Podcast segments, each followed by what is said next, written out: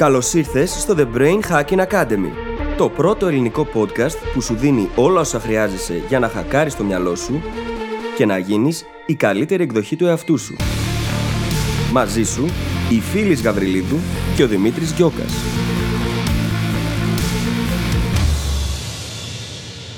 Γεια σου Brain Hacker και καλώς ήρθες σε ένα ακόμα επεισόδιο του The Brain Hacking Academy. Στο σημερινό επεισόδιο μιλάμε για ένα από τα πιο δυνατά εργαλεία που οι άνθρωποι έχουμε στη διάθεσή μας. Τις ερωτήσεις. Τη δυνατότητα δηλαδή να ρωτάμε ερωτήσεις από τον εαυτό μας, όπου όταν προσπαθούμε να βρούμε απάντηση σε αυτές, συνήθως βγάζουμε πάρα πολλά και πάρα πολύ σημαντικά συμπεράσματα για μας, για τη ζωή μας, για τη συμπεριφορά μας, για τους στόχους μας και για πάρα πολλά άλλα. Στο επεισόδιο θα μας ακούσει να αναλύουμε ακριβώς αυτό γιατί οι ερωτήσεις είναι τόσο σημαντικές. Θα δούμε πώς μπορούμε να τις χρησιμοποιήσουμε στην καθημερινότητά μας και σε ένα πρώτο επίπεδο για να λύσουμε τα προβλήματα που έχουμε μπροστά μας. Θα με ανακαλύψεις επίσης και δύο πολύ όμορφα νοητικά μοντέλα έτσι, και τεχνικές που βασίζονται στις ερωτήσεις. Και στη συνέχεια του επεισοδίου μεταφέρουμε το θέμα σε αυτό που λέγεται τρελές ερωτήσεις. Δηλαδή ερωτήσεις που ίσως είναι και μη ρεαλιστικές, αλλά μας βοηθάνε να σπάσουμε το μοτίβο, να δούμε τα πράγματα από μια διαφορετική οπτική γωνία και εν τέλει να επαναπροσδιορίσουμε τη συμπεριφορά μας ώστε να κινηθούμε και να εξελιχθούμε πιο γρήγορα και πιο αποτελεσματικά. Και εγώ και οι φίλοι συμφωνούμε ότι αυτό είναι από τα σημαντικότερα επεισόδια και μία από τις σημαντικότερες τεχνικές για τις οποίες μπορούμε να μάθουμε. Οπότε, αντί να σε καθυστερήσω όλο εδώ, θα σε αφήσω να πας να ακούσεις το επεισόδιο. Καλή ακρόαση. Καλησπέρα Δημήτρη. Καλησπέρα, φίλη, τι κάνεις; Καλά, είμαι πάρα πολύ ενθουσιασμένη για το θέμα που πρόκειται να συζητήσουμε. Ναι, και εγώ είμαι πάρα, πάρα πολύ ενθουσιασμένος και ξέρεις, είναι από αυτά τα θέματα τα οποία άλλη μια φορά και εμείς χρειαζόμαστε να ακούσουμε και να εφαρμόζουμε περισσότερο. Και είχαμε και μια ήχη ο Δημήτρης. Μια εξαιρετική ιδέα πριν, αλλά δεν θα τη μοιραστούμε σήμερα. Θα την κρατήσουμε για το μέλλον. Πρώτα απ' όλα, γιατί πρέπει να μελετήσουμε αν είναι καλή ιδέα, έτσι. ναι, να τη δοκιμάσουμε και μετά να σας τη δώσουμε. Λοιπόν, ερωτήσεις. Αυτό είναι το θέμα μας σήμερα, έτσι. Δεν ζητάμε για ερωτήσεις. το θέμα μας σήμερα, λοιπόν, είναι οι ερωτήσεις και σίγουρα μας έχετε ξανακούσει να μιλάμε γι' αυτό στο παρελθόν, για τη δύναμη των ερωτήσεων και το πόσο σημαντικές είναι στο να μας φέρουν στο σωστό μονοπάτι σκέψης. Για μένα προσωπικά είναι το καλύτερο και το πιο αγαπημένο νοητικό μοντέλο. Τρόπο σκέψης. Γιατί οδηγεί σε αποκλίνουσα σκέψη και αφήνει το μυαλό να βρει απαντήσεις σε πράγματα που μπορεί να μην μπορούσαμε να απαντήσουμε νωρίτερα. Παρεμπιπτόντως, βρήκα την αγγλική, μόλις βρήκα την αγγλική μετάφραση της αποκλίνουσας σκέψης Πώς είναι divergent thinking. Μπράβο, ναι. Το οποίο φυσικά το μοιραζόμαστε όπως πάντα για σκοπούς ορολογίας για το Google, έτσι. Ναι, ναι, βέβαια. Λοιπόν, το τρίτο μας επεισόδιο έχει αντικείμενο τη δημιουργικότητα, την οποία θεωρούμε ορισμό της ανθρώπινης διάνοιας. Πρόσφατα, επειδή αυτή την εβδομάδα έδωσα μια ομιλία που αφορά τα soft skills και μιλήσαμε πολύ για τη δημιουργικότητα. Και μου κάνουν αυτή την ερώτηση, πώς μπορούμε να γίνουμε πιο δημιουργικοί; Ο πιο απλός και αποτελεσματικός τρόπος είναι οι ίδιες οι ερωτήσεις, λοιπόν. Το μυαλό είναι αδύνατο να μείνει με αναπάντητα ερωτήματα. Και αυτό είναι μια ιδιότητα την οποία μπορούμε όλοι να εκμεταλλευτουμε Το θέμα είναι ότι πολλές φορές δεν τολμάμε να κάνουμε ερωτήσεις στον εαυτό μας. Μπορεί να φοβόμαστε να κάνουμε ερωτήσεις, οι οποίες μπορεί να έχουν παράλογες απαντήσεις. Αλλά γι' αυτό το λόγο συζητάμε σήμερα για αυτό το θέμα. Ναι, και νομίζω ότι πριν φτάσουμε στο φόβο, και ήταν πάρα πολύ καλό σημείο, μπορούμε να ξεκινήσουμε από το γιατί οι ερωτήσεις είναι τόσο σημαντικές. Και ναι. ένας από τους πολύ βασικούς λόγους είναι ότι φέρουν Όταν υπάρχει μια κατάσταση, είτε αυτό είναι το ότι θέλουμε να γίνουμε πιο δημιουργικοί, είτε είναι το να ρωτάμε τον εαυτό μας γιατί είμαστε ευγνώμονες σήμερα, είτε οποιοδήποτε άλλο παράδειγμα θα δούμε στη συνέχεια του επεισοδίου, τις περισσότερες φορές το να ρωτάμε την ερώτηση μας φέρνει ακόμα και αν δεν βρούμε αμέσως την απάντηση, στο να την επεξεργαστούμε. Το οποίο σημαίνει ότι μας δημιουργεί επίγνωση για το τι σκεφτόμαστε γύρω από αυτό το θέμα, τι κάνουμε γύρω από αυτό το θέμα, έως και ποιοι είμαστε γύρω από αυτό το θέμα για το οποίο κάνουμε μια ερώτηση. Και πόσες φορές έχουμε πει ότι η επίγνωση είναι το 50%. Μπορεί και παραπάνω. το θέμα είναι το εξής. Έχουμε όλοι προγράμματα που τρέχουν από πίσω και μας σαμποτάρουν πολλές φορές, έτσι. Δεν είναι και το πιο απλό πράγμα το να έχεις μονίμως επίγνωση και να αυτό παρατηρήσει. Αν όμως θέσουμε συγκεκριμένα ερωτήματα και αφήσουμε το μυαλό μας να μας φέρει μπροστά μας τις απαντήσεις, γίνεται πολύ πιο εύκολο. Οι ερωτήσεις βοηθούν να ξεκλειδώσουν απαντήσεις μέσα στο νου που δεν θα ξεκλείδωναν διαφορετικά. Όταν όμως έχεις θέσει μια ερώτηση εξ αρχής, έχεις επίγνωση της απάντησης όταν έρχεται. Και γι' αυτό το λόγο είναι πάρα πολύ αποτελεσματικές οι ερωτήσεις σε αυτά τα πλαίσια. Και σε οποιαδήποτε άλλα πλαίσια. Και είναι ένα πάρα πολύ λειτουργικό ζήτημα. Θα φέρω ένα παράδειγμα. Όταν ε, έψαχνα πάρα πολύ τι θέλω να κάνω. Το είχα αναφέρει στο επεισόδιο πώς να ανακαλύψει τι θέλεις να κάνεις. Ήταν μια ερώτηση που για μια περίοδο, κάποιους μήνες, με απασχολούσε διακαώς. Πραγματικά τη σκεφτόμουν όλη την ώρα. Γι' αυτόν τον λόγο, όχι με κάποιο μαγικό τρόπο, αλλά μόνο και μόνο επειδή το σκεφτόμουν, ο αριθμός των συζητήσεων που έκανα γύρω από το θέμα εκείνη την περίοδο ήταν εξωφρενικά μεγαλύτερος από το πόσο πολύ το συζητάω τώρα ή πριν από τότε που δεν το είχα βρει ακόμα. Ω αποτέλεσμα, κάποια από τα περισσότερα insights, από τα περισσότερα συμπεράσματα για αυτό το θέμα, τα έβγαλα εκείνη την περίοδο. Επειδή είχα κάνει ερώτηση, ασχολήθηκα πολύ με το θέμα και συζήτησα πολύ γι' αυτό, και αυτό φυσικά οδήγησε σε περισσότερα αποτελέσματα. Μα δεν πρόκειται για καμιά μαγική ικανότητα. Είναι μία από τις καλύτερες ιδιότητες του μυαλού. Έτσι λειτουργεί. Είναι ένας καταπληκτικός υπερυπολογιστής. Όταν το ρωτάς λοιπόν πράγματα και δεν μπορεί να ζήσει χωρίς να σου φέρει τις απαντήσεις, θα σε αναγκάσει στην ουσία, συσσαγωγικά, να κάνεις αυτές τις συζητήσεις ή να ψάχνεις αντίστοιχα άρθρα ή να βλέπεις αντίστοιχα βίντεο. Και δεν υπάρχει επιλογή στο να έρθει η απάντηση τελικά. Θα έρθει. Χρειάζεται απλά καμιά φορά το χρόνο του, έτσι. Γιατί δεν είναι ότι θα ρωτήσω εγώ τώρα κάτι και κατευθείαν θα μου έρθουν οι απαντήσεις. Ανάλογα με το ερώτημα πάει πάντα. του δίνουμε την ευκαιρία να το κάνει Και μετά περιμένουμε. Κρατάμε την ερώτηση στο μυαλό μας και περιμένουμε να δούμε πώς θα εμφανιστεί στο πεδίο μας. Ναι. Και ένας ίσως μικρός επαναπροσδιορισμός εδώ είναι ότι δεν είναι ακριβώς ότι θα βρούμε πάντα την απάντηση. Mm-hmm. Αλλιώς κάθε φορά θα λέγαμε τι θέλω να κάνω, θα περνάγαμε δύο εβδομάδες και θα ξέραμε τι θέλουμε να κάνουμε. Αλλά κάθε φορά που ασχολούμαστε ενεργά με μια ερώτηση, αν μη τι άλλο, πάμε πιο κοντά στην απάντηση. Φαντάσου λοιπόν το μυαλό όπως την Google. Μόνο που η Google φέρνει τα αποτελέσματα πολύ γρήγορα. ναι. Αντίστοιχα λοιπόν είναι μια μηχανή αναζήτησης και αυτό. Ό,τι του ζητήσεις θα στο φέρει. Ό,τι ερώτηση του κάνεις, θα σου βρει κάποια στιγμή τρόπο να την απαντήσεις. Αν όχι την ίδια την απάντηση, θα βρει τον τρόπο να την απαντήσεις. Ναι. Και γι' αυτό το λόγο πρόκειται για υπερυπολογιστή. Και, και όπως πάντα έχουμε πει, ότι αυτά τα, τα βήματα μπροστά φέρουν εκθετική αύξηση στη συνέχεια. Οπότε κάθε φορά που ρωτάμε τις ερωτήσεις και βρίσκουμε μία απάντηση ή το επόμενο βήμα αντί για την τελική απάντηση, αυτό μας βοηθάει να εξελιχθούμε εκθετικά. Και ίσως τώρα που το σκέφτομαι, το σωστό είναι να μην υπάρχει μία τελική απάντηση για πάρα πολλές ερωτήσεις. Mm-hmm. Παραδείγματος χάρη, κατά την άποψη και της, τη δικιά μου και νομίζω της φίλης, δεν υπάρχει ένα πράγμα που θα έπρεπε που θέλουμε να κάνουμε. Mm-hmm. Είμαστε τελείως διαφορετικοί άνθρωποι τώρα με, με αυτό που θα είμαστε σε 10 χρόνια από τώρα. Και πολύ πιθανό εκείνος ο Δημήτρης να θέλει τελείως διαφορετικά πράγματα. Έτσι είναι. Το Σάββατο είχα μια συζήτηση με τους φίλους μου. Και τους είπα, αποφάσισα να εστιάσω σε ένα πράγμα. Και γελούσαν πάρα πολύ ώρα. Δεν σε πίστεψε κανένας, να ξέρεις. Όχι, με κοροϊδεύανε γιατί μου λένε εξήγησε το μας και άρχισα να λέω και μου λένε Αυτό είναι που εστιάζεις.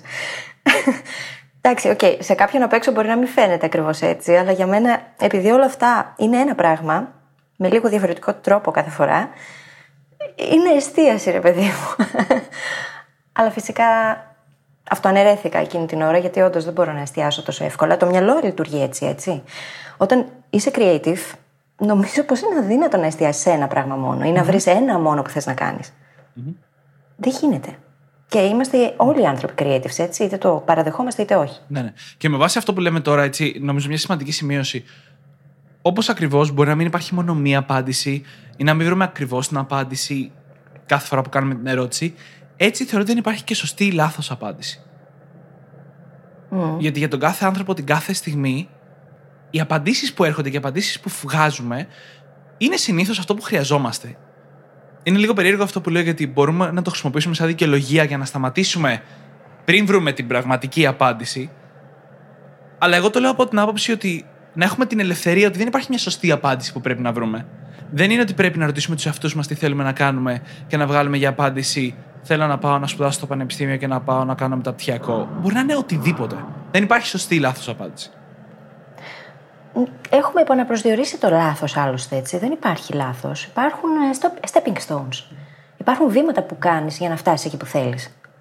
Οπότε το λάθος μπορούμε να το αξιοποιήσουμε σαν μια τεράστια ευκαιρία να γνωρίσουμε τον εαυτό μας καλύτερα και να βρούμε τελικά πού θέλουμε να φτάσουμε. Με πολύ πιο εύκολο τρόπο από το να μείνουμε απλά στη μία απάντηση και να μην ρωτήσουμε ποτέ ξανά τι άλλο θέλω να κάνω, τι άλλο μπορώ να κανω Θέλω να μιλήσεις για την ευγνωμοσύνη. Ναι, θα χρησιμοποιήσουμε την ευγνωμοσύνη για να κάνουμε μια μετάβαση τώρα στη συζήτηση από το γιατί γενικά οι ερωτήσεις είναι καλές, στο να δούμε κάποια πιο συγκεκριμένα Θα βοηθήσουν να καταλάβουμε γιατί οι ερωτήσεις μπορούν να έχουν τόση δύναμη, έτσι.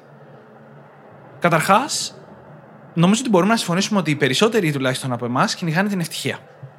Αυτός είναι ο στόχος που θα ορίζαμε, θα ορίζαμε ότι θέλουμε να κυνηγήσουμε αν δεν το κάνουμε ήδη. Όλοι, όχι οι περισσότεροι. Ωραία. Ήθε, ήθελα να είμαι, ξέρεις, να μην είμαι απόλυτος, ρε παιδί μου. Δεν νομίζω ότι υπάρχει άνθρωπος ή πλάσμα στον κόσμο που να μην κυνηγάει την ευτυχία.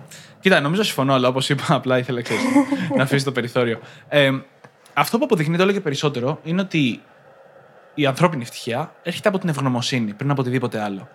Το να είσαι ευγνώμων για αυτά που έχεις, το οποίο βέβαια δεν σημαίνει ότι δεν συνεχίζεις να προσπαθείς για περισσότερα.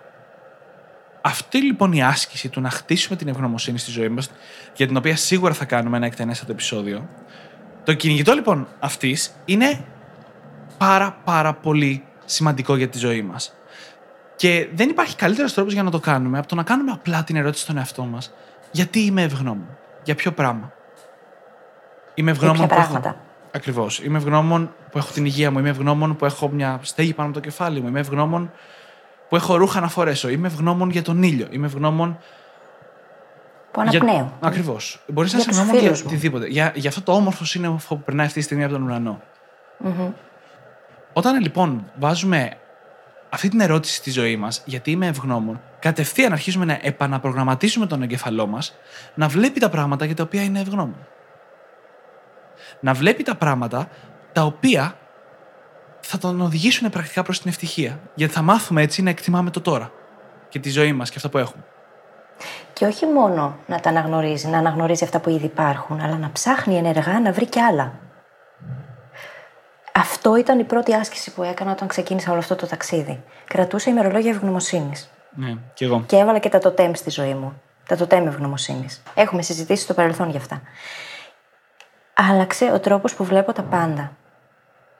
Όταν βάζεις το μυαλό σου σε αυτή τη διαδικασία να αναζητά ενεργά πράγματα για τα οποία είσαι ευγνώμων, πάβουν τα κόκκινα φανάρια να είναι κάτι που σε εκνευρίζει και σκέφτεσαι πως χάνεις χρόνο ή δεν ξέρω κι εγώ τι. Πάβει εκείνος που στο λεωφορείο σε ανεβρίασε να σε ανεβριάζει.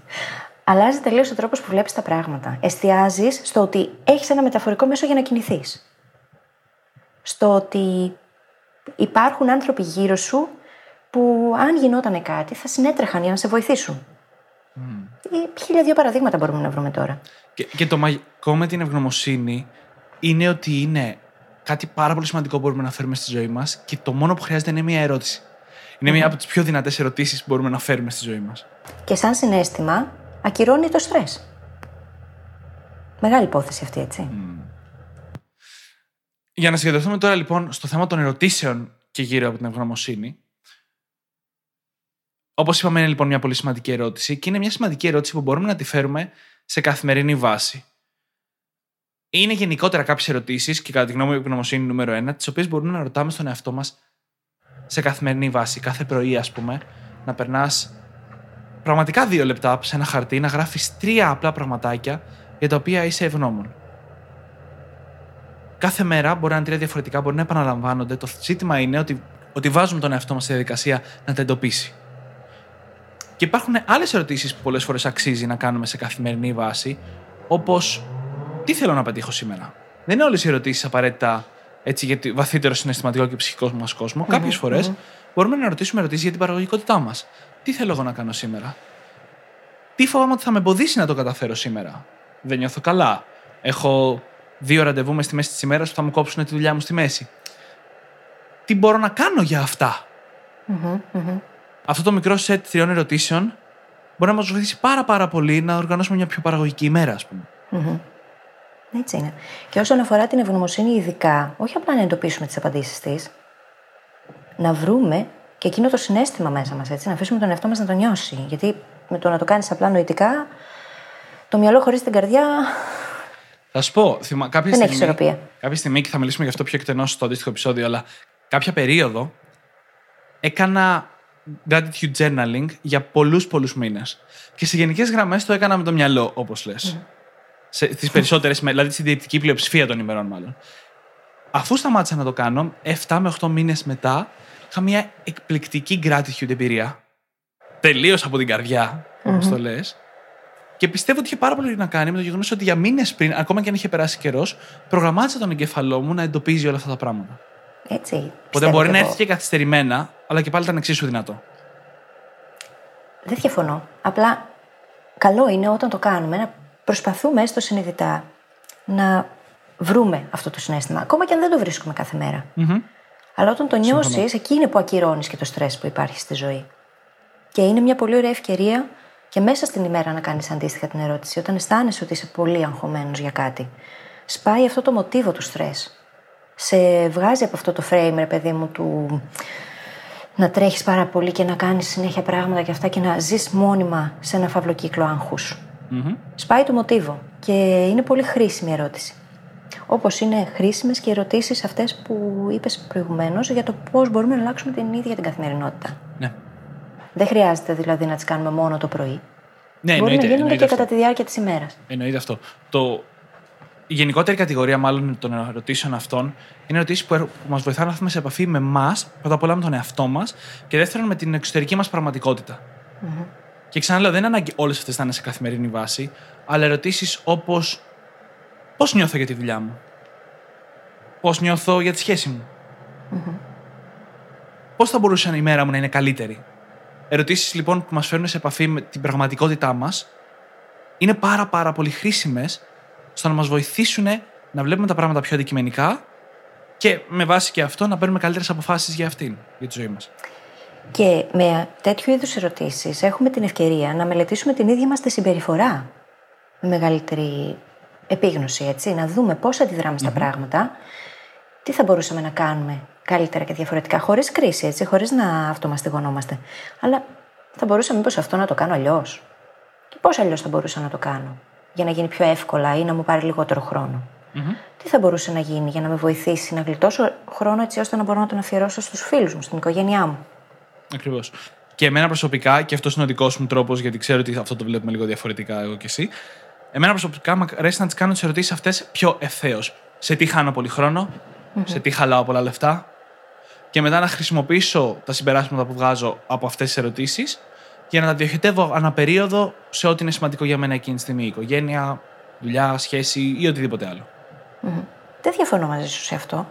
Απλά μου αρέσει αφού έχω κάνει αυτές τις ερωτήσεις που είναι πιο συγκεκριμένες και μου δίνουν έτσι μια βαθύτερη επίγνωση του τι κάνω μέχρι στιγμής να κάνω στον εαυτό μου ανοιχτού τύπου ερωτήσεις για να βρω τις απαντήσεις. Οπότε συνδέονται αυτά τα δύο μεταξύ τους και αλληλοσυμπληρώνονται. Μμ. Και όχι μόνο συνδέονται. Η αλήθεια είναι ότι οι ερωτήσεις, οι πρώτες, αυτές που είπα εγώ, έχουν συγκλίνουσα σκέψη. Δηλαδή, πας για να βρεις τη μία πραγματική απάντηση και μετά παίρνεις το συμπέρασμα. Αυτό το κάνεις για να βγάλεις συμπεράσματα. Και μετά παίρνεις το συμπέρασμα και το κάνεις μια ανοιχτού τύπου ερώτηση, όπως λες, για να το μετατρέψεις σε αποκλίνουσα σκέψη. Η αποκλίνουσα σκέψη έχει το χαρακτηριστικό ότι δεν σε πάει σε ένα σημείο, σε μία λύση, αλλά σου επιτρέπει να εντοπίσεις πολλές διαφορετικές κατευθύνσεις και μονοπάτια. Αυτό είναι το μαγικό της. Είναι το κουμπί για τη δημιουργικότητα. Την α- απελευθερώνει. Και οι ανοιχτού τύπου ερωτήσεις ξεκινούν με πέντε λεξούλες βασικές. Γιατί, αν, πώς, ποιος και πού. Νομίζω είναι και πολύ ποτέ. απλές ερωτήσεις. Και πότε, και πότε, ναι. Αυτές τις απλές ερωτήσεις που τις χρησιμοποιούμε πολλές φορές στην κατανόηση κειμένου για να βρούμε το γενικό νόημα ενός κειμένου. Το ίδιο πράγμα μπορούμε να πάρουμε σαν νοητικό μοντέλο και να το εφαρμόσουμε στον τρόπο που λειτουργεί η ανθρώπινη δημιουργικότητα, το ανθρώπινο μυαλό. Ναι. Αυτό το μοντέλο με τις μικρές αλλά βασικές ερωτησούλες είναι πάρα πολύ δυνατό και πάρα πολύ διαδεδομένο κιόλας. Στα αγγλικά λέγεται 5W, 1H τέλος πάντων από το who, what, when, where, why, how. Δηλαδή ποιος, τι, πότε, πού, γιατί και πώς. Το οποίο μας επιτρέπει σε κάθε κατάσταση και σε κάθε πρόβλημα να εντοπίσουμε όλες τις βασικές παραμέτρους που κάνουν την κατάσταση αυτή που είναι. Ή- Όσοι φιλόλογοι αυτή τη στιγμή μας ακούτε, έχετε καταλάβει απόλυτα για ποιο λόγο αυτό λειτουργεί με τον εγκέφαλο. Εγώ δεν καταλαβαίνω, δεν είμαι φιλολόγος, θες να μου πεις.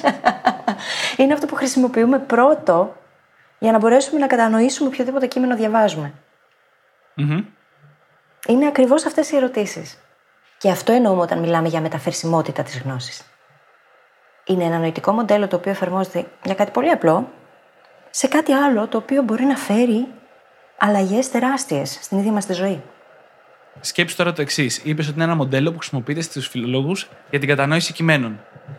Εγώ το ξέρω ως ένα πάρα πολύ δυνατό μοντέλο που χρησιμοποιείται στην επίλυση προβλημάτων.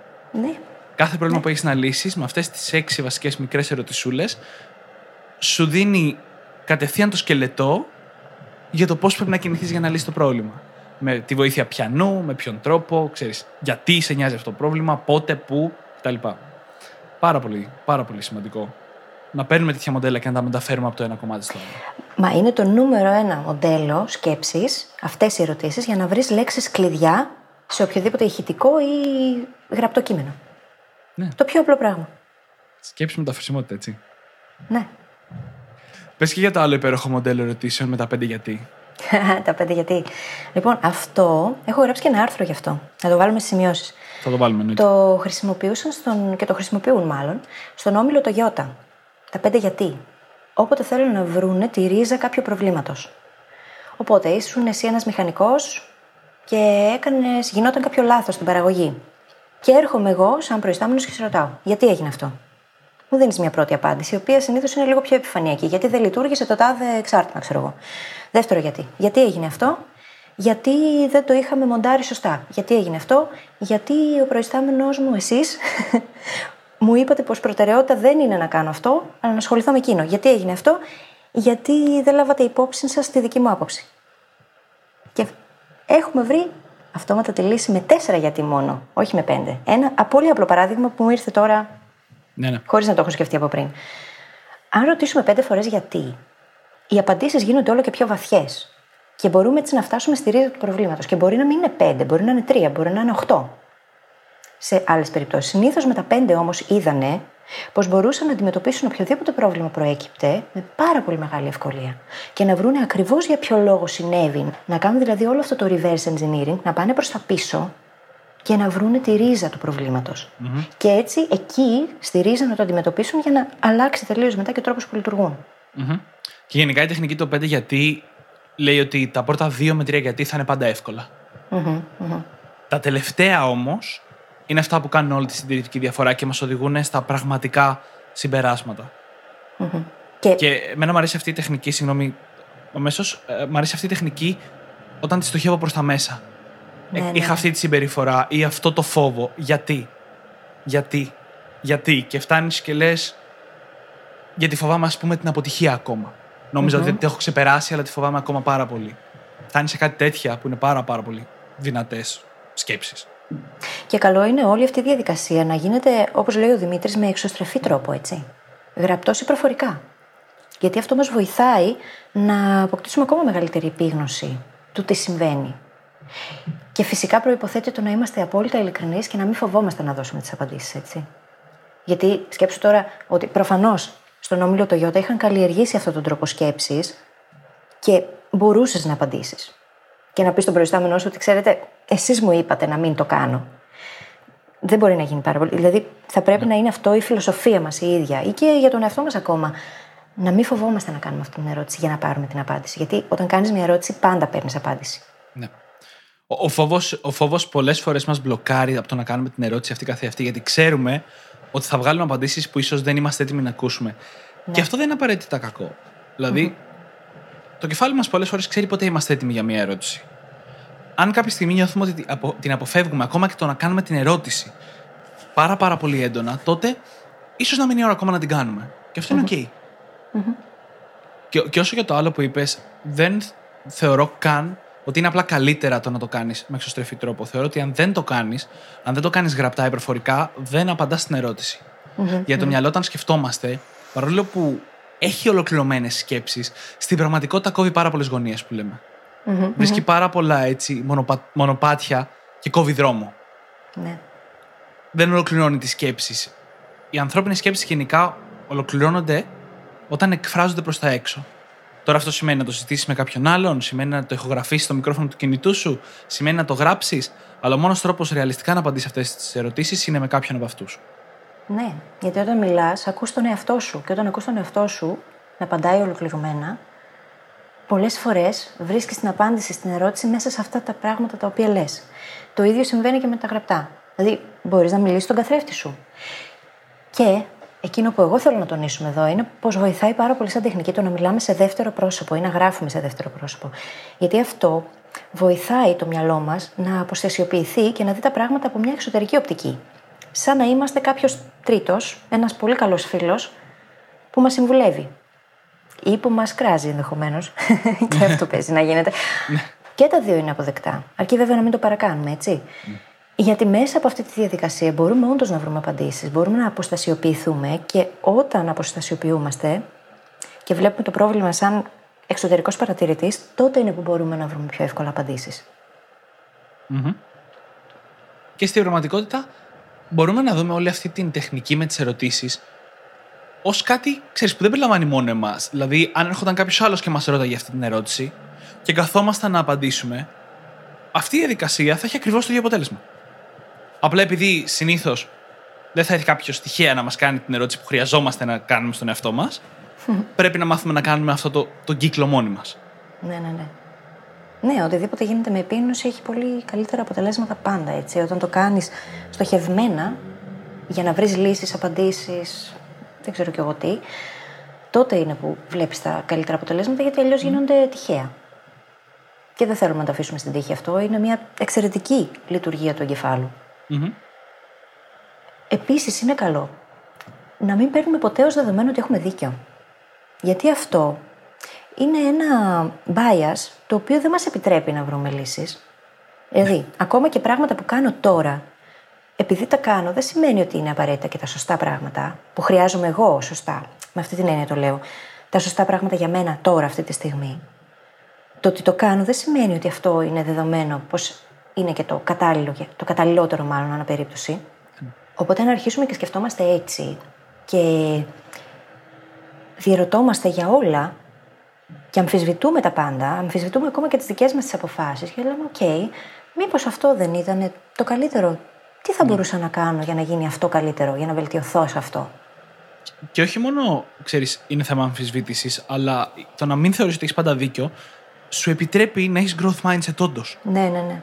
Γιατί δέχεσαι την ανατροφοδότηση, δέχεσαι να εντοπίσεις τι έχει γίνει λάθος και να βελτιωθει mm-hmm. Και ταυτόχρονα, έχοντας το growth mindset, αντιστρέφοντας λίγο την κατάσταση, σου δίνει τη δυνατότητα το να έχεις λάθος να μην είναι τρομακτικό. Mm-hmm. Γιατί είναι μια ευκαιρία να εξελιχθείς. Μεγάλη υπόθεση. Πάρα πολύ μεγάλη υπόθεση αυτή. Επίσης, οι ερωτήσεις αυτού του τύπου, γιατί, αν, πώς, ποιος, που, πότε, όταν έχουμε βρει συγκεκριμένες απαντήσεις που μας εξυπηρετούν, μας βοηθούν να πούμε πιο εύκολα ναι ή όχι σε πράγματα που έρχονται στη ζωή μας. Πολύ πιο εύκολα. Γιατί αν ξέρεις μέσα από αυτή τη διαδικασία πού θες να πας, πού θες να φτάσεις, έχεις βρει αυτές τις απαντήσεις που αποζητάς, τότε είναι πιο εύκολο να κρίνεις ναι. εάν αυτό που ήρθε σαν ευκαιρία, σαν ε, πρόταση, είναι κατάλληλο για σένα ή Γιατί είναι πολύ πιο ξεκάθαρα τα πράγματα. Και σε ένα ακόμα πιο απλό επίπεδο, όπου δεν έχεις βρει ακόμα τις απαντήσεις σε ερωτήσεις που αποζητάς, οι ερωτήσεις μπορούν να χρησιμοποιηθούν και ως ένα σύστημα συνέντευξης για τα πράγματα ναι. που έρχονται στη ζωή σου. Είτε αυτό είναι άνθρωποι, είτε είναι δουλειές έτσι. Δηλαδή, αυτός ο άνθρωπος ή αυτή η δουλειά με κάνει να νιώθω καλά. Με βοηθάει να πάω εκεί που θέλω να πάω. Κατάλαβες. Είναι, είναι κάτι που θα μπορούσα να δω τον εαυτό μου να κάνει κάθε μέρα. Mm-hmm. Κάνοντας τέτοιες ερωτήσεις στον εαυτό μας μπροστά, μας βοηθάει να πάρουμε καλύτερες αποφάσεις. Οπότε, να άλλος ένας τρόπος που μπορούμε να χρησιμοποιήσουμε τις ερωτήσεις για να μας βοηθήσουν να πάρουμε αποφάσεις κάθε φορά που καλούμαστε να κάνουμε κάτι τέτοιο. Όλο αυτό είναι ένα εξαιρετικό εργαλείο αυτογνωσίας. Μας βοηθά να γνωρίσουμε τον εαυτό μας και τι πραγματικά θέλουμε, έτσι, και πόσο σημαντικό είναι αυτό στις μέρες μας. Που η πληροφορία είναι τόσο άφθονη, που βομβαρδιζόμαστε κάθε μέρα, όλη μέρα από πράγματα τα οποία θα έπρεπε να κάνουμε έτσι, αλλιώς ή αλλιώτικα. Και πόσο πιο εύκολα θα γίνονται τα πράγματα αν αρχίζαμε να κάνουμε τέτοιου τύπου ερωτήσεις στον εαυτό μας. Και πόσες τεχνικές ήδη βασίζονται σε αυτό; Mm. Θετικά, αρνητικά, pros and cons. Είναι καθαρά Μία άσκηση ερωτήσεων. Ναι. Το fear setting exercise, το team ferries που έχουμε αναφέρει Ναι, στο ναι, ναι, παρελθόν. ναι, ναι. Βρίσκει το μεγαλύτερο φόβο, απαντάς στην ερώτηση τι μπορώ να κάνω για να μειώσω την πιθανότητα να συμβεί και μετά την ερώτηση αν συμβεί πώς θα ανακάμψω. Η μέθοδος του αστροναύτη; Που θέλω να συζητήσουμε εδώ- ε, σε αυτό το σημείο. Το reverse engineering δηλαδή. Βρίσκεις το πρόβλημα, το εντοπίζεις και αρχίζεις και πηγαίνεις προς τα πίσω για να Με βρεις τη λύση ερωτήσεις. του. Με ερωτήσεις πάντα, ναι. Βρίσκεις το πρόβλημα και πας προς τα πίσω για να βρεις για ποιο λόγο φτάσαμε εκεί. Είναι ακριβώς όπως τα πέντε γιατί, είναι η ίδια λογική πάλι. Για παράδειγμα, αυτή τη μέθοδο την είχαν χρησιμοποιήσει στο Απόλλω 13 για να σώσουν την αποστολή. Ξεκινάει λοιπόν με τον ορισμό του ίδιου του προβλήματος που υπάρχει μπροστά μας. Έπειτα βάζουμε συγκεκριμένους στόχους, καθορίζουμε τους στόχους, δημιουργούμε διάφορες εναλλακτικές λύσεις στο πρόβλημα, αξιολογούμε τις πιθανές επιπτώσεις της κάθε λύσης, διαλέγουμε μία ή δύο ή τρεις επιλογές από αυτές, σχεδιάζουμε και έπειτα δίνουμε το 100% της ενέργειάς μας, χωρίς να αμφισβητούμε τις επιλογές που κάναμε, σε αυτές τις επιλογές ή σε αυτήν τη μία επιλογή. Και με αυτόν τον τρόπο μπόρεσαν και έσωσαν την ε, αποστολή Απόλλω 13, έτσι. Που έχουμε δει όλη την ταινία, πιστεύω, με τον Tom Hanks. Και σε μεγάλο βαθμό έτσι δουλεύουν πάρα πολλές επιχειρήσεις, ειδικά ας πούμε οι προγραμματιστές, οι ομάδες, έτσι δουλεύουν. Απλά ξέρεις, επαναλαμβάνουν αυτή τη διαδικασία κάθε μία με δύο εβδομάδες. Δηλαδή, αυτή είναι η διαδικασία. Ξέρεις, Εντοπίζουν το πρόβλημα, ορίζονται τα πράγματα τα οποία πρέπει να γίνουν για να λυθεί το πρόβλημα και μετά για μία με δύο εβδομάδες εστιάζει η ομάδα 100% στο να λύσει αυτά τα κομμάτια. Στο Ναι. πέρας αυτών των δύο εβδομάδων, ας πούμε, ξαναγίνεται αυτή η διαδικασία. Ακριβώς έτσι δουλεύει. Αυτή είναι και η λογική που πλέον δίνεται και σαν οδηγία σε παγκόσμιο επίπεδο που θα πρέπει να ακολουθούμε για να δημιουργήσουμε οτιδήποτε, έτσι, οποιαδήποτε υπηρεσία, οποιοδήποτε προϊόν. Ξεκίνα με ένα πρόβλημα. Εντόπισε ένα πρόβλημα που υπάρχει και βρες τρόπο να το αντιμετωπίσεις. Αυτή είναι η λογική που θα έπρεπε να ακολουθούμε. Είναι η ιδανική λογική. Γιατί, οκ, μπορεί να έχω εγώ μια εξαιρετική ιδέα και να σου την προτείνω και να πούμε Δημήτρη, πάμε να δημιουργήσουμε μια- μια startup και να το κάνουμε. Το ότι έχω εγώ μια καλή ιδέα και σε αρέσει και σένα και έχουμε ενθουσιαστεί δεν σημαίνει ότι λύνει απαραίτητα κάποιο πρόβλημα, έτσι. Αλλά Ακριβώς. αν έχεις ξεκινήσει από τη βάση του, έχω βρει το πρόβλημα, το έχω εντοπίσει, βλέπω ότι υπάρχει σε κοινωνικό επίπεδο, υπάρχει σε κάποιο άλλο επίπεδο και πάμε προς τα πίσω για να βρούμε λύσεις, έτσι ώστε να δημιουργήσουμε την υπηρεσία ή το προϊόν μας, τότε τα βήματα που θα κάνουμε, το πιθανότερο είναι να είναι και εκείνα που πρέπει να κάνουμε, εκείνα που είναι ιδανικά. Και είναι όλα αυτά στη τριετική πλειοψηφία βασισμένα σε ερωτησει Και είναι δύο σημεία. Ένα, να ξέρουμε πώς να ρωτάμε και να τις απαντάμε. Και δύο, να ξέρουμε ποιες ερωτήσεις να κάνουμε. Και αυτό το δεύτερο είναι σχεδόν αδύνατο να βρούμε μια τεράστια λίστα με όλες τις καλές ερωτήσεις και να αρχίσουμε να τις ρωτάμε. Συνήθως θέλει η δικιά μας φαντασία και νοητικά μοντέλα που παίρνουμε από άλλους ανθρώπους. Ένα άλλ- άλλο ένα σημείο στο οποίο τα νοητικά μοντέλα είναι χρήσιμα. Μαθαίνεις κάτι για ένα διαφορετικό αντικείμενο και μαθαίνεις και τις ερωτήσεις που πρέπει να ρωτάς γύρω από αυτό το αντικείμενο. Και είναι, αυτό μεταφέρεται μετά και σε άλλα πράγματα. Όπως είπες τώρα, ας πούμε, για το business. Τι πρόβλημα λύνει η εταιρεία που θέλω να κάνω. Μπορείς να πάρεις ακριβώς την ερώτηση, να τη φέρεις σε ένα γραφείο και να πεις τι πρόβλημα μπορώ να λύσω εγώ μέσα στη δουλειά μου. Ακριβώς. Είναι ακριβώς η ερώτηση που μεταφέρεται, το ίδιο νοητικό μοντέλο. Και επειδή το κλου του επεισοδίου τώρα είναι οι τρελές ερωτήσεις, όχι απλά ερωτήσεις, αλλά τρελές ερωτήσεις, και είναι το αγαπημένο μας θέμα εδώ πέρα. Θα κάνουμε αυτή τη μετάβαση με αυτόν τον τρόπο και θα σας δώσουμε και μερικά πολύ πολύ ωραία παραδείγματα τρελαίων ερωτήσεων. Να ξεκινήσω απλά λέγοντας, αναφέροντας για άλλη μια φορά τα Gedankenexperimente του Albert Einstein. Τα νοητικά πειράματα δηλαδή ξεκινούσε από τη βάση ενός παρανοϊκού ερωτήματος. Τι θα γινόταν αν ταξίδευα πάνω σε μια ακτίνα φωτός με την ταχύτητα του φωτός. Τι θα γινόταν. Δ- Πρακτικά αυτό είναι αδύνατο να γίνει, έτσι. Αλλά τι θα γινόταν αν; Νομίζω ότι μάθαμε ότι είναι αδύνατο να γίνει επειδή έκανε αυτό το πείραμα σκέψης. Έτσι νομίζω. Και ακολούθησε τη φυσική, ξέρεις, τα μαθηματικά και τη φυσική αυτού του, αυτής της υπόθεσης εργασίας μάλλον και έφτασε στο συμπέρασμα. Και η μαγεία σε όλα αυτά τα τρελά ερωτήματα είναι ότι επιτρέπουν στο μυαλό να αφήσει ελεύθερη τη φαντασία του, η οποία φαντασία είναι προπόθεση για τη δημιουργικότητα και η δημιουργικότητα αποτελεί προπόθεση για την καινοτομία, έτσι. Αφήνει λοιπόν τη φαντασία ελεύθερη να κάνει τρελούς, παρανοϊκούς συνειρμούς για να μπορέσει να βρει απα... απαντήσεις. Και αυτές οι απαντήσεις μπορεί να είναι παράλογες, αλλά ξεκινάμε με επαγωγική σκέψη μετά. Και αποκλείουμε. Αποκλείουμε πιθανότητες. Και έτσι αρχίζουμε και βρίσκουμε, φτάνουμε στις πιθανότητες που όντως μπορεί να είναι Ναι, ναι. εκείνες που απαντούν στο ερώτημά μας. Και αυτές οι ερωτήσεις είναι πάρα πολύ δυνατές ακόμα για δύο λόγους. Ένα, σπάνε το μοτιβο Όταν ρωτάμε ερωτήσεις πολύ κοντά στην πραγματικότητά μας, είμαι αυτός που είμαι και πώς μπορώ να γίνω πιο δημιουργικός, αυτό δεν είναι τρελή ερώτηση, είναι απλά μία ερώτηση.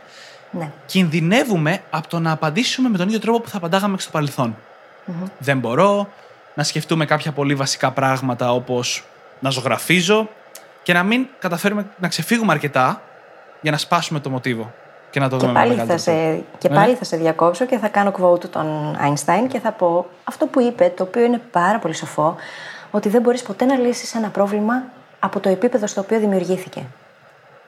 Ναι. Δεν γίνεται. Μένοντας μέσα στη ζώνη άνεσης, με τις ίδιες ερωτήσεις και τους ίδιους τρόπους σκέψης, δεν μπορείς να λύσεις το πρόβλημα που δημιουργήθηκε από αυτές τις ίδιες ερωτήσεις και τις ίδιες σκέψεις. Αυτό, αυτό ακριβώς κάνουν τι λες ερωτήσεις. Έτσι, σπάνε το μοτίβο, σε βγάζουν σε ένα, να δεις τα πράγματα μάλλον από ένα άλλο επίπεδο. Και επίσης ένα πράγμα που κάνουν είναι ότι είναι τρελές, γιατί πολλές φορές αυτό που ρωτάς δεν είναι όντως ρεαλιστικό. Αλλά το θέμα είναι ότι θέτουν έναν τρόπο σκέψης. Θα καταλάβουμε καλύτερα στα παραδείγματα, αλλά όταν ρωτά τον εαυτό σου πώς μπορεί να πετύχει κάτι εξωφρενικό, καταλαβαίνεις ότι υπάρχουν πράγματα που μπορείς να κάνεις για να επιταχύνεις τη διαδικασία εν τελει Και για να το δώσουμε κατευθείαν σε παράδειγμα, μια τρελή ερώτηση που έχουμε αναφέρει και στο παρελθόν είναι πώς μπορώ να πετύχω τους στόχους μου για τα επόμενα 10 χρόνια μέσα στους επόμενους 6 μήνες. Η ερώτηση του Peter Thiel, η πολυ γνωστή. Θα πετάξω ακόμα ένα quote. Νομίζω ότι το λέει ο, ο Τόνι Ρόμπινς. Δεν είμαι βέβαιη όμως, οπότε μην το πάρετε και τη μετρητής. Κάποιος το έχει πει πάντως. Που λέει ότι υπερεκτιμούμε τι μπορούμε να κάνουμε σε έξι μήνες και υποτιμούμε όσα μπορούμε να καταφέρουμε μέσα σε 10 χρόνια. Ναι. Αυτό ισχύει 100%. Είναι μακράν αποδεδειγμένο. Ναι. Και είναι ακριβώς αυτό. Δηλαδή, αν θέσω αυτό το ερώτημα στον εαυτό μου, πώς μπορώ να πετύχω αυτά που έχω στο μυαλό για τα επόμενα 10 χρόνια σε 6 μήνες, οι απαντήσεις που θα έρθουν πιθανά όντως θα με οδηγήσουν στο να χακάρω το σύστημα και να το καταφέρω.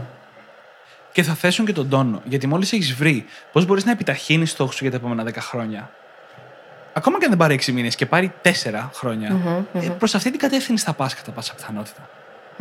Δεν γυρνάς εύκολα πίσω στην άγνοια όταν έχεις εντοπίσει τέτοια πράγματα. Και γι' αυτό θέτουν τον τόνο. Μα ούτως ή άλλως, αν ε, το μυαλό των ακροατών μας λειτουργεί όπως τα δικά μας μυαλά, είναι αδύνατο να θέσουμε τώρα στόχους για τα επόμενα 10 χρόνια και να πούμε ότι αυτή είναι η στόχη μας για τα επόμενα 10 χρόνια. Δεν γίνεται αυτό. Τα πράγματα αλλάζουν επειδή εμείς αλλάζουμε. Αλλάζουν οι στόχοι. Αλλάζουν οι προτεραιότητες. Η ίδια η ζωή αλλάζει. Οπότε δεν γίνεται κιόλας πρακτικά έτσι. Να πεις ότι εγώ σε 10 χρόνια θέλω να έχω κατακτήσει αυτό. Μμμ. Όχι. το ίδιο προ- το μυαλό ξέρει ότι δεν πρόκειται να γίνει έτσι. Η προσωπική μου φιλοσοφία είναι να μην θέτω κανένα στόχο για πέρα από 5 χρόνια μακριά. Α- Αν δω πώς έχω εξελιχθεί τα τελευταία 5 χρόνια και πώς έχουν αλλάξει τα πράγματα που θέλω και οι στόχοι μου, θα είναι απλό, απλά παράλογο να κάνω και να προσπαθήσω να δω π- μακριά πάνω από 5 χρόνια. Η δική μου φιλοσοφία, επειδή ξέρω τον εαυτό μου, είναι το να έχω απλά μια πολύ σταθερή πρόθεση και να θέτω βραχυπρόθεσμους στόχους σε σχέση με την πρόθεση πάντα. Ναι. Γιατί δεν μπορείς να, να ξέρεις αν τελικά όντως αυτό θα βγει, όπως το έθεσες για τα επόμενα ακόμα και πέντε χρόνια. Εγώ πιστεύω πολύ στην πρόθεση, Ναι, ναι. η οποία καθορίζει μετά μέσα σε πλαίσια τους στόχους. Αλλά Ναι, η παραμένει πρόθεση σταθερή. θα μπορούσες να την πεις γενικότερη κατεύθυνση; Ναι, ναι, ναι. Ε, γενικότερη Ίσως, κατεύθυνση. ίσως ο λόγος που δεν το έβαλα εγώ στο δικό μου μοντέλο αυτό είναι γιατί η κύρια πρόθεση είναι το growth, η εξέλιξη. Οπότε στην πραγματικότητα το τι θα σε μεγαλώσει κάθε στιγμή δεν είναι απαραίτητα ότι πάει και προς την ίδια κατεύθυνση. Κατάλαβες. Ίσως, ίσως γι' αυτό. Εμένα είναι λίγο πιο συγκεκριμένη, δεν θα την αναλύσω τώρα και γι' αυτό το λόγο είναι. Ναι, ναι, ναι. Α- Απλά, Πολύ ξεκάθαρο στο Όπως μυαλό μου πάντα αυτό. βλέπουμε ότι υπάρχουν διαφορετικά μοντέλα. Ναι, ναι, ναι. Ότι το πώς το βλέπω εγώ και το πώς το βλέπεις εσύ είναι διαφορετικό. Μπορεί να είναι διαφορετικό και αυτό είναι ok. Όχι, θα μαλώσουμε τώρα. Δεν έχω καμία τέτοια πρόθεση. Λοιπόν, να δούμε καμιά ακόμα τρελή ερώτηση. να δούμε γιατί είναι πάρα πολύ ωραίες αυτές που έχεις σημειωμένες εκεί. Λοιπόν, μία από τις αγαπημένες μου είναι αν μπορούσα να δουλεύω μόνο για τρεις ώρες την εβδομάδα, τι θα έκανα; Πώς θα τα έβγαζα πέρα, με τι θα σχολιόμουν, όλες αυτές οι λεπτομέρειες. Αυτή είναι μια ερώτηση που μας πάει τελείως στο μοτίβο του η ζωή μου θα κυριαρχείται από τη δουλειά μου. Πολλοί άνθρωποι στον κόσμο, όχι η πλειοψηφία, αλλά πολλοί άνθρωποι αποδεικνύουν ότι αυτό δεν είναι ανάγκη. Είναι και το κίνημα FIRE, το οποίο σημαίνει τα αρχικά τέλος πάντων οικονομικά ανεξάρτητος και νωρίς συνταξιοδοτημένος. Financial independent and retired early. Και είναι από τα μεγαλύτερα κινήματα στον κόσμο. Κάνοντα αυτή την ερώτηση, και άμα ασχοληθούμε μαζί της λίγη ώρα, να γράψουμε ή να πούμε την απάντησή μας, θα εντοπίσουμε ιδέες και τρόπους που έχουμε ακούσει, που έχουμε σκεφτεί, που θα μπορούσαμε να ξεφύγουμε από αυτό. Θα μπορούσε να είναι. Θα ξεκίναγα μια δικιά μου επιχείρηση. Θα μπορούσε να είναι οτιδήποτε η απάντηση. Το ζήτημα είναι ότι μας βγάζει από το μοτίβο το ότι η δουλειά είναι το κυρίαρχο κομμάτι στη ζωή μας. Ένα μοτίβο που οι περισσότεροι μεγαλώνουμε με αυτό. Ναι. Ναι, και δεν είναι απαραίτητο να είναι έτσι, γιατί υπάρχουν πολλά διαφορετικά επιχειρηματικά μοντέλα στον κόσμο. Πάρα πολλά. Και σε αυτό το σημείο θα σας συνιστούσαμε να διαβάσετε το 4-Hour Work Week του Tim Ferriss, έτσι. Ναι, ναι. Ε, ξεκαθαρίζει με πάρα πολύ ωραίους τρόπους το πώς μπορεί να γίνει αυτό πράξη. Το να δουλεύει κανείς δηλαδή 4 ώρες την εβδομάδα. Και για τώρα το εκπληκτικό. Κάνοντας την ερώτηση στον εαυτό μας, δεν είναι ότι θα σκεφτούμε μαγικά όλες τις απαντήσεις, αλλά είναι πολύ πιθανό να πάμε να αγοράσουμε το βιβλίο. Επειδή κάναμε την ερωτηση Και το βιβλίο μετά θα μας οδηγήσει σε διάφορες κατευθύνσεις. Ναι, και δεν είναι μόνο αυτό το βιβλίο. Δηλαδή, ε, αυτό μπορεί να εφαρμοστεί κάλλιστα από έναν άνθρωπο που θέλει να δημιουργήσει ένα side hustle, έτσι, που έχει την κανονική του δουλειά, την 8 ώρη, και έχει τρεις ώρες μόνο μέσα στην εβδομάδα ή τέσσερις να αφιερώσει για το να ξεκινήσει κάτι δικό του. Πώς μπορεί να γίνει αυτό; Δηλαδή, δεν σημαίνει ότι τα παρατάμε όλα και πάμε και δουλεύουμε τέσσερις ώρες μόνο. Σημαίνει όμως ότι βρίσκουμε τι μπορούμε να κάνουμε για να ξεκινήσουμε αυτό το οποίο θέλουμε. Και κάπως έτσι μπορούμε να φτάσουμε και στο 80-20 του Παρέτο, έτσι. Ναι. Να βρούμε το 20% που θα μας φέρει το 80% των αποτελεσμάτων. Όντως, τώρα που το σκέφτομαι, άσκηση 80-20 είναι αυτή στην πραγματικότητα. Ναι, έτσι. Και ξέρεις, αυτό το παράδειγμα που είπες θα μπορούσε να είναι αφιερώνω τρεις ώρες να φτιάχνω κοσμήματα και μία ώρα να τα βάζω online να τα πουλάω, ξέρεις, σε ένα Ναι. έτοιμο μαγαζί. Δεν είναι ανάγκη να είναι κάτι σοκαριστικό, αλλά στην πραγματικότητα μας βάζει στη λογική. Και δύο ερωτήσεις που αποσκοπούν προς την ίδια κατεύθυνση, έτσι τρελές ερωτήσεις για τους περισσότερους από εμάς, είναι τι θα έπρεπε να κάνω αν ήθελα να ζω και να δουλεύω ταξιδεύοντας όλη την ώρα τον κόσμο; Και να δουλεύω απομακρυσμένα δηλαδή και να μπορώ να ταξιδεύω. Ή τι θα έπρεπε να κάνω αν ήθελα να εξαφανιστώ από το δίκτυο που λέμε για δύο μήνες; Να πετάξω το κινητό μου στη θάλασσα και απλά να εξαφανιστώ. Τι θα έπρεπε να κάνω; Και τι συστήματα θα πρέπει να φέρω στη ζωή μου για να μπορώ να το κάνω αυτό; Δεν σημαίνει απαραίτητα ότι θέλω να το κάνω. Οι τρελέ ερωτήσεις δεν πρέπει να τις κάνουμε στον εαυτό μας μόνο αν θέλουμε να πετύχουμε αυτό που λένε. Αντίθετα, είναι πάρα πολύ σημαντικές και όταν δεν ισχύει αυτό. Γιατί μας δίνουν τη δυνατότητα να βρούμε απαντήσεις, τις οποίες μετά θα προσαρμόσουμε στη δικιά μας ζωή. Δεν ανάγκη ερωτήσεις να είναι ακριβώς αυτό που θέλουμε. Ή και να αλλάξουμε απλά πράγματα τα οποία τα κάνουμε με έναν συγκεκριμένο τρόπο μέχρι σήμερα και να γλιτώσουμε πολύ χρόνο. Α πούμε, ένα πράγμα που εγώ ρωτάω συνέχεια τον εαυτό μου από τότε που σε γνώρισα είναι το πώς μπορώ αυτό να το απλοποιήσω. Κι άλλο. Ακόμα περισσότερο. Πώς; Πώς μπορεί να γίνει αυτό έτσι ώστε να γλιτώσω χρόνο και να μπορώ να τον αφιερώσω σε άλλα πράγματα τα οποία είναι πολύ πιο χρήσιμα για μένα. Πώς μπορεί να απλοποιηθεί; Αυτό που δεν μπορώ να τα αλλάξω, ρε παιδί μου, προς το παρόν, πρέπει να γίνει. Πώς το λένε. Πώς μπορεί να γίνει πιο απλά; Και βρίσκω τρόπο να το κάνω. Ναι. Χαίρομαι που έχω αυτή την επίδραση. Την έχεις, ναι. Ελπίζω να την έχεις και στο κοινό μας. ε, το ελπίζω κι εγώ. λοιπόν, μια ακόμα ερώτηση. Α, τώρα αλλάζοντας και λίγο μοτίβο. Και αυτή να την έχουμε πάρει από την φέρει. Είναι τι θα γινόταν αν έκανα τα πράγματα με τον αντίθετο τρόπο για 48 ώρες. και αυτό το παράδειγμα το λέει για όταν ήταν σε μια δουλειά και έπαιρνε τηλέφωνα για να πουλήσει κάτι. Δεν θυμάμαι ακριβώς τι ήταν. Και συνεχώς τον σταματάγανε οι γραμματείς, οι φύλακες της πύλης σε πάρα πολλές επιχειρήσεις. Έπαιρνε τηλέφωνο, το σήκωνε η γραμματέας, θέλω να μιλήσω με τον διευθυντή. Δεν μπορεί αυτή τη στιγμή, γεια σας. Δεν ενδιαφερόμαστε, γεια σας. Και είπε κάποια στιγμή, τι θα γινότανε αν δοκίμαζα κάτι διαφορετικό για δύο μέρες. Και δοκίμασε να πάρει τηλέφωνα πάρα πολύ νωρίς το πρωί, πριν οι γραμματείς πιάσουν δουλειά, και πολύ αργά το απόγευμα, μετά που τελειώνει η βάρδια τους, και συνήθως τα αφεντικά είναι ακόμα στο γραφείο. Μην φανταστείτε τώρα κολοσσούς επιχειρήσεις, έτσι. Πιο μικρή κλίμακα. Και μέσα σε δύο μέρες έκανε περισσότερες πωλήσεις από ό,τι είχαν κάνει όλοι τον τελευταίο μήνα. Απλά και μόνο γιατί μπήκε στη διαδικασία να σκεφτεί τι θα μπορούσα να κάνω αντίθετα. Θα μπορούσα να Ναι. κάνω αντίστροφα. Πώς θα έμοιαζε αυτό. Και μετά αυτό, αν θυμάμαι καλά, τον οδήγησε και στο να μπορέσει να διαπραγματευτεί τελείως Ναι, ναι, διαφορετικές ακριβώς. συνθήκες εργασίας. Έτσι, να δουλεύει από το σπίτι, δεν ξέρω κι εγώ τι, ταξιδεύοντας. Ακριβώς. Και μετά ξεκίνησε δικιά του επιχείρηση και πάτησε πάνω σε αυτή και προχώρησε στο επόμενο βήμα. Και η ιστορία, όσοι τον ξέρουν, ξέρουν ποια είναι. Πώς καταλήγει, μάλλον, μέχρι σήμερα. Ναι. Πάμε και για άλλη μια αγαπημένη ερώτηση ακόμα. Πάμε. Η- Αυτή είναι ίσως για μένα η πιο δυνατή ερώτηση. Τουλάχιστον όταν την κάνω στον εαυτό μου και είναι τι θα έκανα αν είχα 10 εκατομμύρια ευρώ; και ειδικά και αυτή είναι μια ερώτηση που μπορούμε όλοι να κάνουμε στον εαυτό μας. Πρώτα απ' όλα, όλοι θα θέλαμε. Έτσι. Και δεύτερον, όλοι έχουμε να πάρουμε από αυτήν γιατί μας δείχνει, όπως να απαντάμε, τι είναι αυτό στο οποίο θα θέλαμε να αφιερώναμε το χρόνο μας, αν δεν ήμασταν αναγκασμένοι να κάνουμε επιλογές για τα χρήματα. Και αυτό είναι πάρα πολύ σημαντικό γιατί μας δίνει το μοτίβο του τι θα έπρεπε να κάνουμε αυτή τη στιγμή. Έτσι, γιατί αυτό που θα κάναμε αν δεν είχαμε ανάγκη τα χρήματα, συνήθως είναι και αυτό που θέλουμε να κάνουμε. Και αυτό που θέλουμε να κάνουμε συνήθως φέρνει τα καλύτερα αποτελέσματα. Και επίσης μας δείχνει και πώ αποκλίνουμε αυτή τη στιγμή από αυτό. Αν, αν η απάντηση κάποιου είναι θα προγραμμάτιζα όλη μέρα και αυτή τη στιγμή είναι προγραμματιστή, τότε δεν αποκλίνει και πολύ.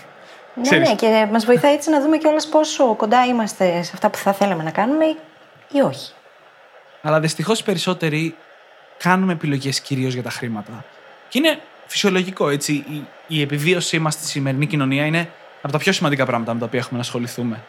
Αλλά δεν είναι απαραίτητα αυτό που μας φέρνει πιο κοντά στον εαυτό μας και σε αυτό που εμείς θέλουμε να κάνουμε. Οπότε γι' αυτό είναι μια τόσο σημαντική τρελή ερώτηση. Ναι, ή αντίστοιχα μπορεί κανείς να την απλοποιήσει και να πει: OK, πώς μπορώ να φέρω μηνιαίο εισόδημα 1500 ευρώ, ξέρω εγώ, στη ζωή μου τώρα, σε αυτή τη φάση. Τι μπορώ να κάνω για να γίνει αυτό; Και να αρχίσει να σκέφτεται επιλογές. Δεν χρειάζεται δηλαδή να ξεκινήσουμε από τα 10 εκατομμύρια. Α λύσουμε πρώτα εκείνο το βασικό κομμάτι που δεν μας επιτρέπει να σκεφτόμαστε δημιουργικά έτσι. Γιατί ο φόβος και το άγχος που υπάρχει μπλοκάρουν τη δημιουργικότητα του εγκεφάλου. Και το έχουμε πει ότι το μυαλό σε συνθήκες στρες υπολειτουργεί σε ποσοστό 70-80%. Δηλαδή, καλό είναι να βρούμε τρόπους για να την ξεμπλοκάρουμε τη δημιουργικότητα. Οι ερωτήσεις μπορούν να βοηθήσουν σε αυτό. Και οι τρελές ερωτήσεις ακόμα περισσότερο. Και υπάρχουν πάντα τρελές ερωτήσεις που μπορούμε να κάνουμε στον εαυτό μας που να είναι προσαρμοσμένες σε εμάς. Έτσι, ένα παράδειγμα που πήρα από τη φίλη σου από νωρίτερα από το επεισόδιο που έλεγε για το να εστιάσει σε μόνο ένα πράγμα. Μια ερώτηση που μπορούσε να κάνει η φίλη στον εαυτό της είναι αν έπρεπε να εστιάσω σε ένα μόνο πράγμα, ποιο θα ήταν αυτό; Πραγματικά ένα μόνο. Ή αν εστίαζα μόνο σε ένα πράγμα, πώς θα έμοιαζε αυτό; Αισθάνομαι- Καταπιεσμένη. Μια καταπίεση αυτή τη στιγμή. Κοίτα, από τη στιγμή που κανείς δεν σε υποχρεώνει να το κάνεις, αυτή η καταπίεση είναι καλό πράγμα. Γιατί σε Ναι, ναι, αναγκάζει να, αστείευω. να έρθεις με απαντήσεις που είναι δύσκολες. Ναι, το ξέρω ότι αστείευεσαι. Απλά το συνέχεια με το επεισόδιο. Ή για μένα μια ερώτηση που προσπαθώ πλέον να κάνω στον εαυτό μου όταν θέλω να κάνω κάτι καινούριο είναι πώς θα ένοιαζε αυτό αν δεν υπήρχε αναβλητικότητα στην εξίσωση; Ή επίσης, τι θα έπρεπε να κάνω για να μην υπάρχει καθόλου αναβλητικότητα στην εξίσωση. Και ποτέ μέχρι σήμερα δεν έχω καταφέρει να μην υπάρχει καθόλου αναβλητικότητα στην εξίσωση, αλλά οφείλω να πω ότι υπάρχει βελτίωση. Όταν. ε, ναι. Μια άλλη ερώτηση θα μπορούσε να είναι τι μπορώ να...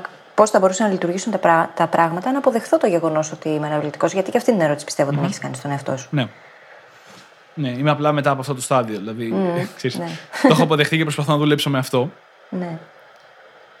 Αλλά ε, υπάρχουν τέλος πάντων ερωτήσεις που μπορούμε να κάνουμε στον εαυτό μας που ξέρουμε ότι δεν είναι ακριβώς ρεαλιστικές, αλλά μας δίνουν, όπως λέμε, την κατεύθυνση, το σωστό, τη σωστή τεχνική. Ναι. Είναι λοιπόν πάρα πολύ ωραίο εργαλείο είτε οι απλές ερωτήσεις είτε οι τρελές ερωτήσεις και όλες αυτές οι τεχνικές που αναφέραμε, τα νοητικά μοντέλα που αναφέραμε στο επεισόδιο, γιατί επιτρέπουν στο μυαλό να κάνει ελεύθερα συνειρμούς. Η αποκλίνουσα σκέψη είναι εκείνη που μας έχει φέρει σε αυτή τη σύγχρονη κοινωνία. Δεν θα είχαμε καρέκλες να κάτσουμε, υπολογιστές για να κάνουμε αυτή τη στιγμή ηχογράφηση, δεν θα είχαμε κινητά για να μας ακούτε. Δεν θα υπήρχε τίποτα από όλα αυτά που υπάρχουν και πιθανότατα χωρίς αυτόν τον τρόπο σκέψης, χωρίς όλο αυτό που απελευθερώνει τη δημιουργικότητα του ανθρώπινου νου, θα είχαμε επιβιώσει μόνο τα πρώτα χίλια χρόνια και αν της ύπαρξής μας. Γιατί δεν είμαστε και το πιο δυνατό ζώο στον πλανήτη, έτσι. Χωρίς όλο αυτό τον τρόπο με τον οποίο αντιμετωπίζαμε πάντα τα πράγματα σαν είδος, δεν θα φτάναμε ποτέ ως εδώ. και όλες οι εφευρέσεις από τα πρώτα εργαλεία μέχρι τους σύγχρονους υπολογιστές είναι αποτέλεσμα αυτής της αποκλίνουσας σκέψης. Και τις περισσότερες φορές είναι και αποτέλεσμα κάποιας ερώτησης. Πώς μπορώ να κυνηγήσω καλύτερα ή πώς μπορώ να χρησιμοποιήσω αυτό το τεχνολογικό μαγικό κόλπο που δημιουργήθηκε για να κάνω τη ζωή μου και των υπόλοιπων ανθρώπων καλύτερη. Να μια απίστευτη ερώτηση παρεπιπτόντως, ε. Πώς μπορώ να κάνω τη ζωή μου ή τη ζωή των γύρων μου ή των άλλων καλύτερη; Να ακόμα μια ερώτηση που έτσι μου ήρθε. Και πάντα αυτές οι ερωτήσεις ξεκινούν από κάποιο πρόβλημα. Δηλαδή, ας βρούμε τι μπορεί να είναι προβληματικό και να αρχίσουμε να κάνουμε τέτοιες ερωτήσεις να πηγαίνοντας προς τα πίσω. Και να αφήσουμε το μυαλό μας να μας εκπληξει Βασική προπόθεση είναι να το εμπιστευτούμε, έτσι. Μπορεί να το κάνει το μυαλό αυτό, οποιοδήποτε μυαλό. Και είναι στο χέρι μας. Δηλαδή, πλέον ξέρετε το εργαλείο. Δεν υπάρχει γυρισμός. και είναι και πολύ εύκολο εργαλείο. Και νομίζω με αυτό μπορούμε να κλείσουμε το επεισόδιο. Τι λες και εσύ; Ναι, συμφωνώ. Πρόκειται για ένα επεισόδιο το οποίο έχει έτσι δυνατό θέμα και επίσης αρκετή δημιουργικότητα και φαντασία. Οπότε εγώ προσωπικά θα ήθελα πάρα πολύ να σας ζητήσω, όπως θα μπείτε στο site μας, στο brainhackingacademy.gr, να δείτε και τη σημειώση του επεισοδίου, να μας στείλετε τυχόν ερωτήσεις και ειδικά τρελές ερωτήσεις, πάντα κυνηγάμε τέτοιες, που σκεφτήκατε εσείς οι ίδιοι και ρωτήσατε τον εαυτό σας. Θα μου άρεσε ναι. κάποια στιγμή να βάλουμε κάπου ξέρεις, μια μεγάλη λίστα με τρελές ερωτήσεις που μπορεί κανείς να ρωτήσει τον εαυτό του για να πάει στο επόμενο επίπεδο. Και εμένα θα μου άρεσε αυτό. Θα μπορούσε να γίνει και δωράκι ναι. για όποιον γράφεται στο newsletter. Θα μπορούσε, ε, ναι. Όπως είναι το Think Tank, λοιπόν, θα δημιουργήσουμε ένα μικρό question tank. Οπότε στείλτε μας τις ερωτήσεις σας. Ναι. Στείλτε μας. Γιατί αυτό, ξαναλέω, είναι με τη φαντασία, οπότε ο καθένας μπορεί να σκεφτεί κάτι διαφορετικό mm-hmm. και όλοι μπορούν να επωφεληθούμε από αυτό που σκέφτεστε εσείς. Σίγουρα, ναι. Και το τελευταίο πράγμα που θα σας ζητήσουμε μετά τις ερωτήσεις, να πάτε σε οποιαδήποτε εφαρμογή έχετε βρει και μας ακούτε, Overcast, Stitcher, iTunes, Podbean, και να μας γράψετε ένα φανταστικό πεντάστερο review, γιατί έτσι βοηθάτε το podcast να ανέβει και το μήνυμά μας να διαδοθεί. Και μας κάνετε και πολύ χαρούμενους, έτσι. Ακριβώς, μας φτιάχνετε τη διάθεση. σας ευχαριστούμε πολύ που ήσασταν μαζί μας και σας ευχόμαστε καλή συνέχεια. Καλή συνέχεια.